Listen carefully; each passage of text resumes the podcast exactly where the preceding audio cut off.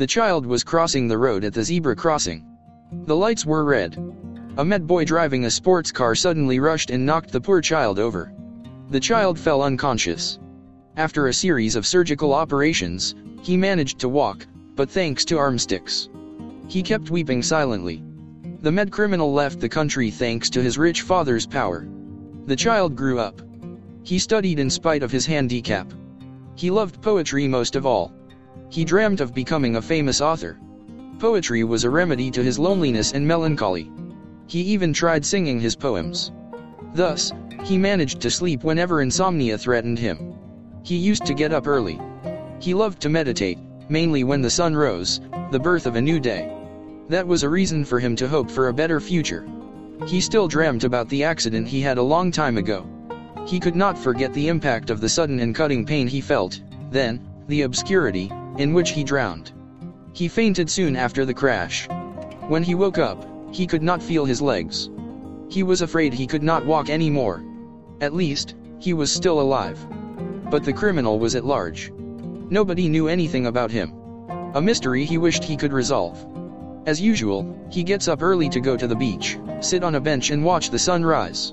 An expensive car stops near. A man of about 40 gets out of it and comes to sit down by him. Sorry to disturb you. No problem. What's this? Can I see? Of course.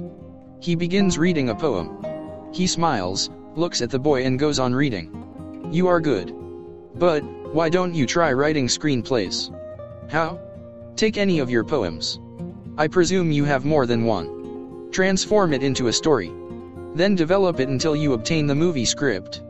It's not easy but you can do it. I'll try. Is it a promise? Do you have a computer? Unfortunately, no. I have two. Can you accept one as a gift? Gladly. He goes back to the car and brings the computer. He switches it on.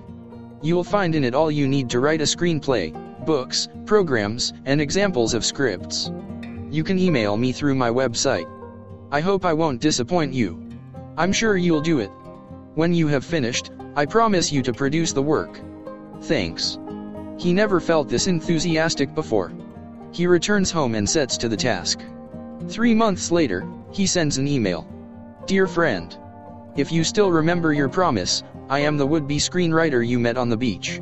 I have finished the script and I would like to meet you so that I can give you the manuscript. See you.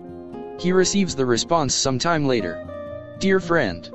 We, the staff of the movie company, are sorry to tell you that our boss died in a car crash soon after he told us about you. He even gave us his email password in case you sent an email as if he knew he was going to die. His last wish was to see your script filmed in Morocco. All we needed was your email. We will contact you soon. See you.